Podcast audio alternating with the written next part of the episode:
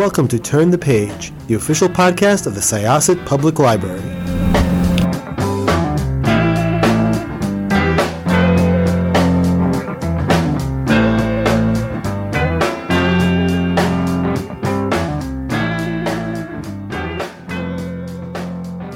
Welcome to Turn the Page podcast. This is Jessica. I am one of your hosts today. I'm joined by.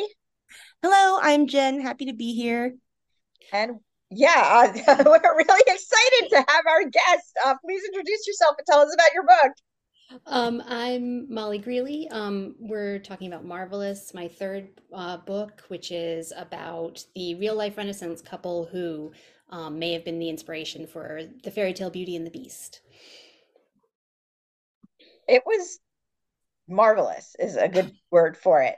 Jen, go ahead because I can see that you wanted to jump in right away. Oh, yeah, I really loved this book. It was um so fascinating and so beautifully written. And my first question is kind of about uh the the structure because I really enjoyed that and it was something that I don't really encounter a lot like when I read fiction, especially historical fiction these days. And I'm wondering what sort of like what inspired you to take this sort of like long view that you take with how like the the book is structured?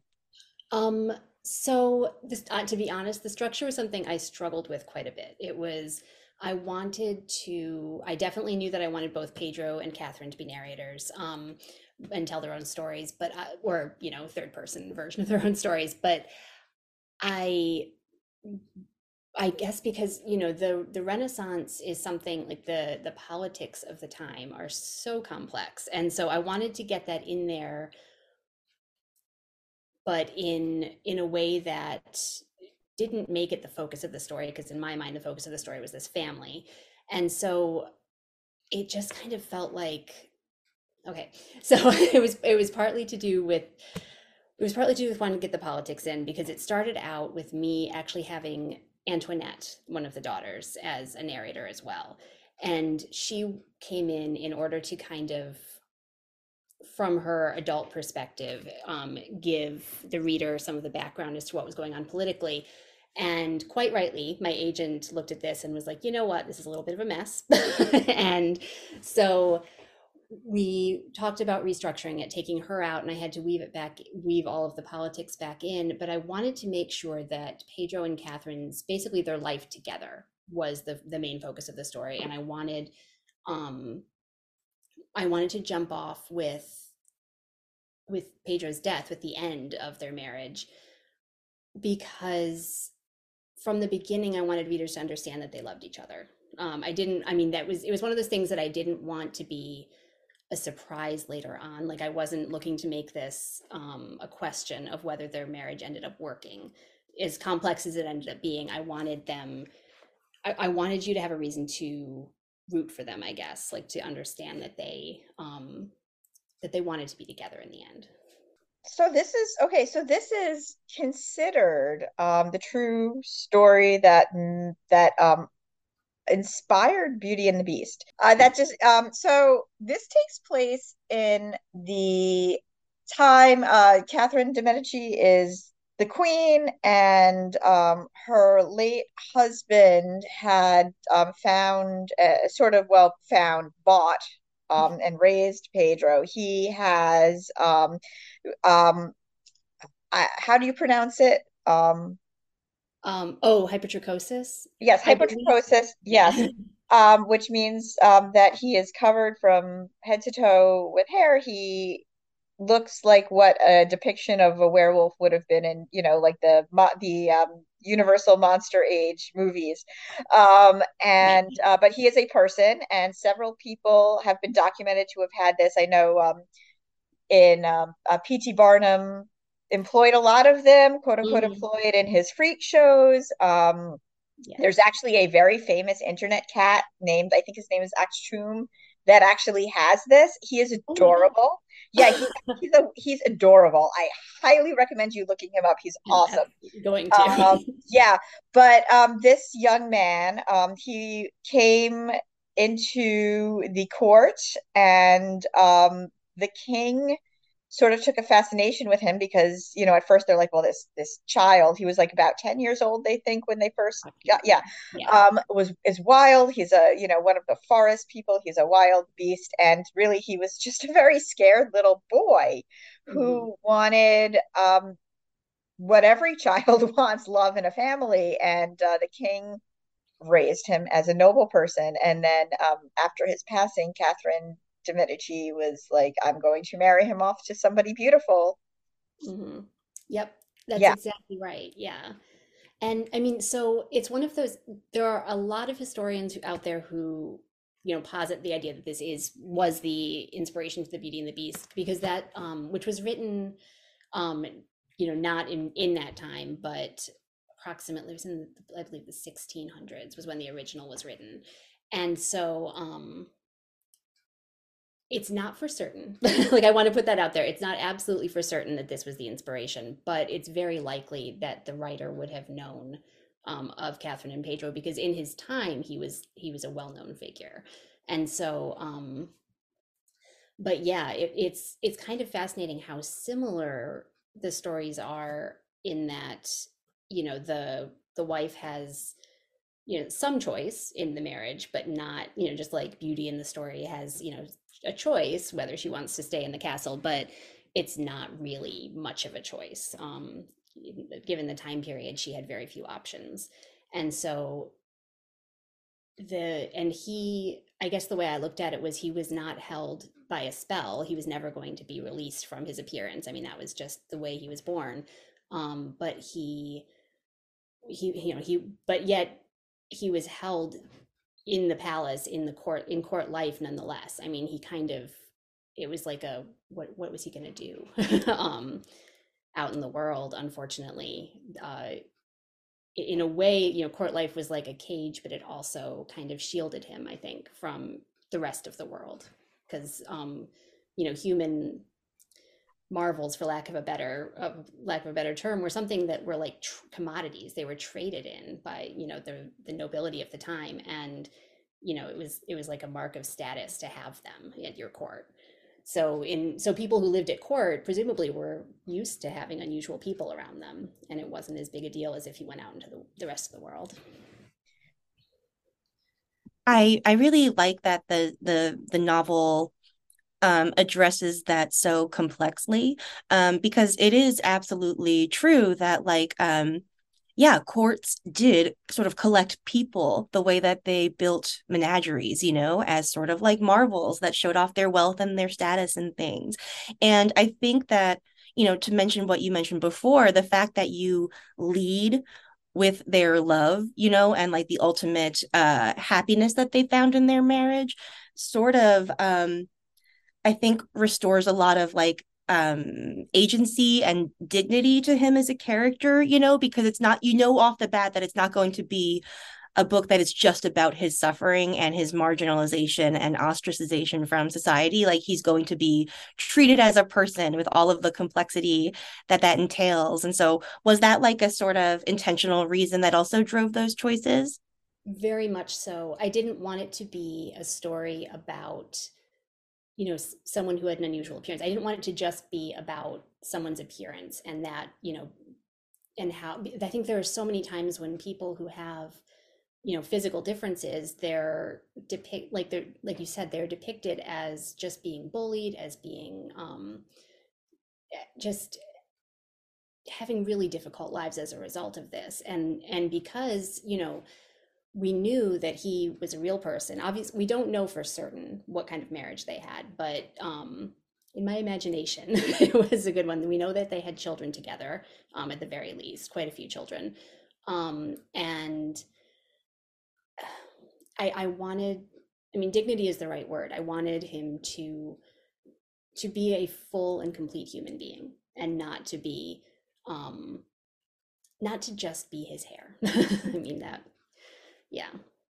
You, you said it you said it better than i did. You um because i really really did want to to give him the dignity of of a complex inner life mm. um, and family life. Thank you. Yeah like in a lot of ways sort of the tone reminded me of um David Lynch's The Elephant Man, you know, where like the focus isn't his abnormality from our perspective, it's how the way he is treated shapes him as a person and how he still manages to uh you know create some aspects of a fulfilling life for himself even though there's a lot of tragedy too you know mm-hmm. yes absolutely yeah so when you were writing catherine um how much is known about her specifically so we we know obviously that they were married and um, her father was i believe um a merchant or a servant of a merchant. um yes yeah. so you know it was um obviously as you mentioned it was like a no choice choice mm-hmm. um and we've also heard from several sources that Catherine de Medici was not uh, looked as the kindest person no, um, which we can get into a little bit later. But how much is actually known about like the real Catherine? Um, um, not a lot. I mean, I guess kind of like a lot of women who were not, you know, the Catherine de Medici's of the world, like the the cat, you know, the the people who the the very few women who had real power in in the world. Um, history doesn't record a lot about everyday women, and and Catherine really was, as far as we know, a very normal, everyday kind of woman. She her all we know is that her father was a merchant. Um, very probably the draper to the queen, although that's not, I'm not positive about that. It's, um, and we know that she had at least seven children with Pedro and that she married him. That's really all we know about her. Um, we have one portrait of her that probably was not actually painted from life. Um, the historian that I was, who was t- talking about it, said that it was very likely that most of these portraits were actually drawn like sketches and then the paintings were created later. So we don't even know if her coloring is the same as it was in the painting. We don't know. that's is that the painting with her hand on his shoulder? Mm-hmm. yes yeah. that yeah because i was doing some research and that's the only one i could find. Yes. Yeah. I, I did find there was there's a painting of a young girl when I was doing initial research into this. There's a painting of a young girl that is often on the internet used as a picture of Catherine, but as far as I can tell, that's not actually a picture of her. I think it it's just a young girl in a yellow dress. but um, but the one with her and Pedro is the only known for sure one. Yeah. That like actually reminds me of a question I had too, which is like about um, you know, writing fiction about uh, you know, people who are on the historical record. And I'm wondering, like, is it harder to write someone like Catherine de Medici, who has a lot of records that you have to fictionalize around? Or is it harder to write somebody like the other Catherine, you know, who is not as well documented and who you have a lot more room to play with?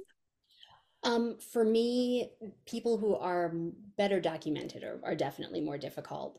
Um, you know, I I always want to stay as close to what is known as possible, and so and if a lot is known, then that's a lot. That's a lot of that's a lot that you need to make sure um, to try to put in. I guess because it, to me personally, it feels like there's a lot of responsibility in writing about real people, and they're not. It's not as if anything I write is guaranteed to be true, no matter how hard I try.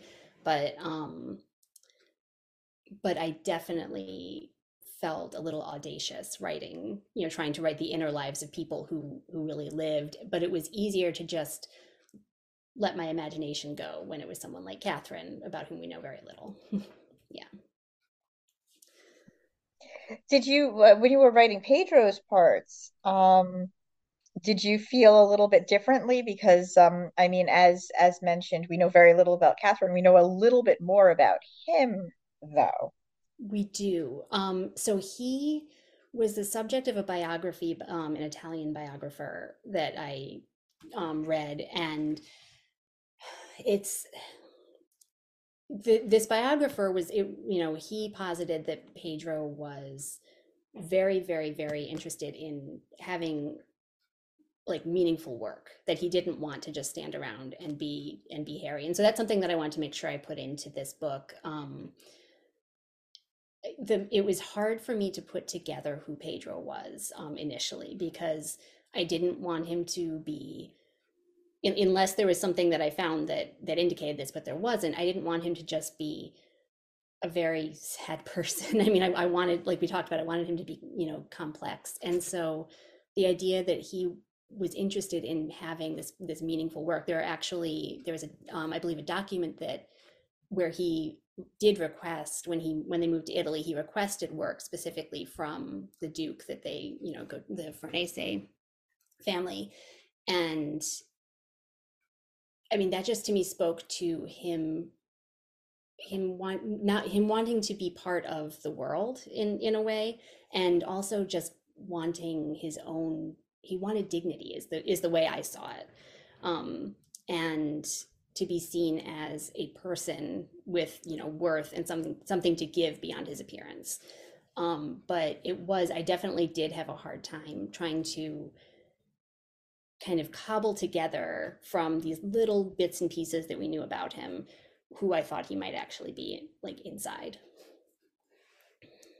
Especially when I imagine like that a lot of those sources were probably pretty like biased against him and not particularly interested in him as a person, you know, like because so many times you have to also battle like the perspective of uh the person providing the source that you're using, you know. That's very, very true. And I feel like with him in particular, there was not there's not a lot of of writing about him that talks about his interiority. It's it's all about, you know, like there there was, you know, there was a um who was it? I believe it was I think it was someone who I don't remember who it was. It was someone in the French court who, when Pedro was brought to the court in a cage um, as a gift to the king, you know, they documented like what he smelled like how, where where where he was hairiest. They talked about all of his different body parts. Like that was the kind of information there was like the color of his hair the texture of his hair like but there was very little about who he was as a person.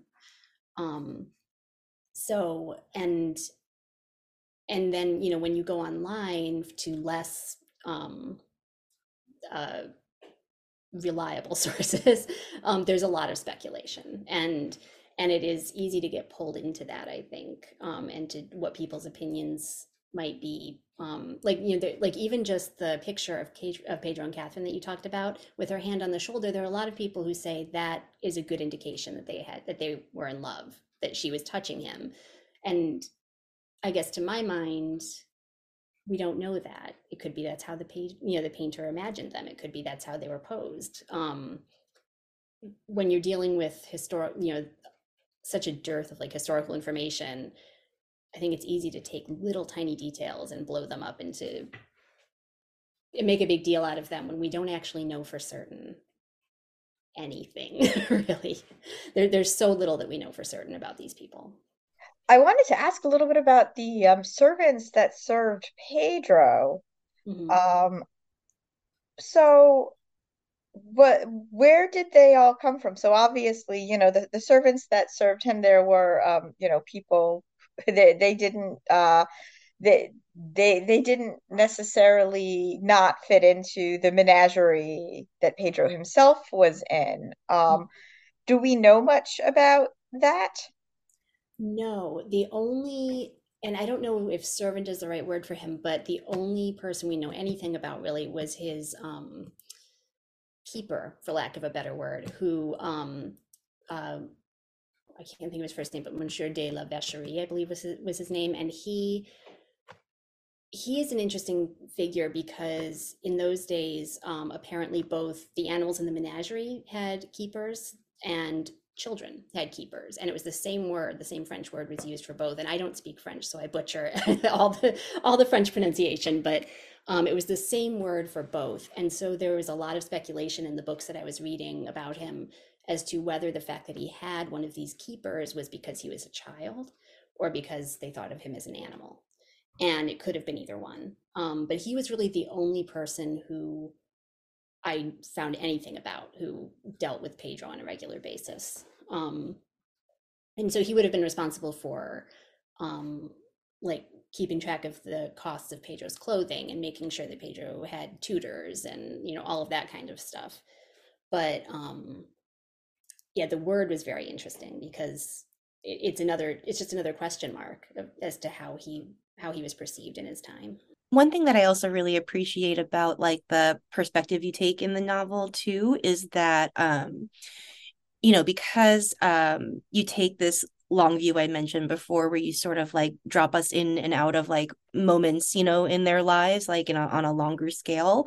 Um, it, it it's the narrative is like I hope I hope I phrase this correctly. Not so much about like it is about you know the role that his appearance plays in their marriage obviously and how that like is something that has to be accommodated like when they're getting to know each other but it's also kind of about like what any extremely high profile marriage in a court would be like was like what is it like to be married to somebody when like so much of it is a public performance and uh, in addition to like the private moments you know and like that what that does to a relationship was that something that you also like thought about during this or Yes, it was. I mean, well, it was especially because um it did as I was writing it, it did start to dawn on me. I, performance is the perfect word because I feel I feel like that was they they spent a lot of time, you know, the courtiers just waiting for the king to tell them what to do or to get, you know, waiting for a way to serve the king. And so and in that there was a lot of like political jostling, there was a lot of um trying to trying to get as close to the royal family as possible and and the way that you and your marriage were perceived i'm sure was part of you know could be part of that it i was you know thinking of um Pedro's uh, friend Ludovico Gonzaga, and he was um, he was a real person, and he his marriage. I mean, from the little I found, his wife didn't come to court as often as he did, and so even that, it was just kind of the fact that he was he was free to kind of do what he wanted. His wife stayed home with the children, um, but their their relationship was very much a political one. I mean, she brought a lot to the table as far as um, property and money goes. And I think that in those times, all of that would be noticed by the people around you. And um, I imagine there was judgment on the states of various marriages and you know the reasons people married or all of that Yeah, you know, and I was I was thinking in general, one of the things I really liked when you were writing the relationship between Pedro and Catherine was, you know, Catherine was kind of like she was like, "Oh, why aren't you bringing me more into court? Why aren't you inter, you know?" And he had a completely different perspective of it. And though even though um you know, he was brought to court for a specific reason. She was brought to court and married to him because of who he was and because, you know, there was like this ulterior motive almost from um the queen or the queen the queen mother at that point, I suppose. Right. Yeah. So, you know, it was uh it was interesting how you know when you're writing you wrote the build up to their relationship at you know these misunderstandings that you know she was like well i'm here at court. Why aren't i here at court? And he's just like you don't really it's not all that nice of a place he didn't really want to be at court. It's kind of his yeah. Um and that's something that i don't know about him. I wonder how interested he was in politics. I, I, wrote it so that he was not terribly, he didn't want to get involved, that it was a little bit, um, I mean, I think he could see the pitfalls of of that. And because, you know,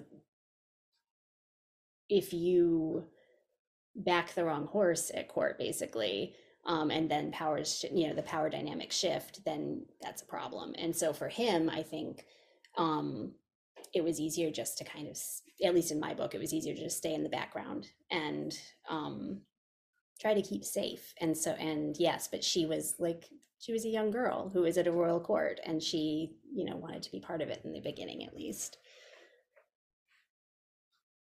Yeah you know it was like it, it, it was like in a way she was like okay you know but i was i was married to somebody high profile and i'm here and it's like you know she it was like she was lonely and she mm-hmm. wanted to sort of figure out a place and like he had a completely different experience you know and right. view of it it was just written really well thank you yeah I think miscommunication and um, just not understanding each other's perspectives were definitely a reason for you know the kind of bumpy start to their to their relationship along with the you know marriage that neither of them was really looking for but and i think i think his perspective is justified too you know because like um he's in this court that like as you said before is sort of like a gilded cage you know where he's like protected but like at the at the whim of like a you know capricious ruler you know so he has to watch what he does and what he says in a way that like she hasn't experienced and she is this young girl and the court pro- like the court is meant to be seductive and pretty and magical you know like that is the appeal that kind of covers the poisonous treacherous you know right. stuff that goes on under the whole thing yeah yeah mm-hmm. yeah absolutely um yeah she i guess i envisioned her as because you know we know that she was a teenager when she was married and we don't know exactly how old she was but she was a teenager and she um i just you know was trying trying to imagine the daughter of a merchant even a wealthy merchant coming into that you know situation with i i kind of imagined her to be a little bit naive as far as what what she was getting herself into.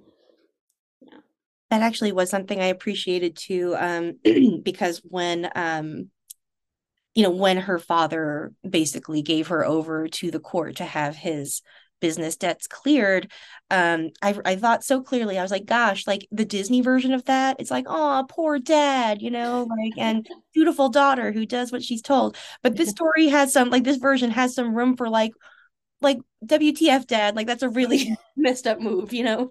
Seriously I think well that's one thing about the original Beauty and the Beast. Not I mean the Disney the Disney version I guess kind of um softened everything. But you know the um original one I mean it really was very much about a daughter's duty to her father. And um and you know daughters daughters listen they obey they um you know when when they're told where to go they go. And that was something that you know i know that it can be interesting trying to look at history through like a 21st century lens um where but i still imagine that a teenage girl who you know is is not necessarily going to at least mentally agree with everything her father wants her to do especially when it's something as you know huge as marrying someone she doesn't want to marry so I do like that that it has some room for her to at least experience, you know, resistance mentally, even if she does like, you know, go along with it because that is her role in society. Because even today, like we all do things that we don't want to, but we don't always do them happily necessarily. Exactly. exactly. Yeah, absolutely. And I, I do think, um, I mean, this is just, I, I think that this is just a really good story to tell. Were you um uh, just really quickly, and I know this is kind of going around the back the back way, you know, when did you come upon it and when did you decide you wanted to tell this story? Um, I it was actually just before COVID lockdowns. I, I remember very distinctly I was sitting in a coffee shop um, with a friend and I was do I was editing, um, doing like final edits for my second book. And in that book, I referenced the fairy tale Sleeping Beauty, and I just kind of wanted to double check on the date that that was that that fairy tale um, was written to make sure that it made sense in in the time period that I was writing. And then somehow in my Google search, this like snippet at the bottom of one of the results mentioned something about the true story of Beauty and the Beast, and I was intrigued, and I clicked on it and just went down a rabbit hole. Um, and I had been working on a different book at the time that you know I wasn't very far into, and I remember turning to my friend and being like, "I think I think I have to write this." It's just it just fascinated me, everything about it. Well, thank you so much. This has been really great. Um, when is the book out officially on shelves? Uh, February twenty eighth. February twenty eighth. So um, it, it'll be. It should be. You should like put this either on your reading list on February 14th or, you know, order it or, you know, tell your library you want it as soon as you go out because it is a, it is a, a really good love story and it's a historical story and it's it's one that I don't think a lot of people know about mm-hmm. or they, they don't know as much as they should about it. Thank you so much. You're welcome. So once again, this was Jessica with Syosset Library. Our um, oh, my co-host was. Bye. I'm Jen. See ya. and our guest was Molly Greeley. Thank you so much for having me. Thank you so much, and check out Marvelous when it comes out. We are going to close this chapter of Turn the Page. It's time to close this chapter of Turn the Page. Join us for the next episode.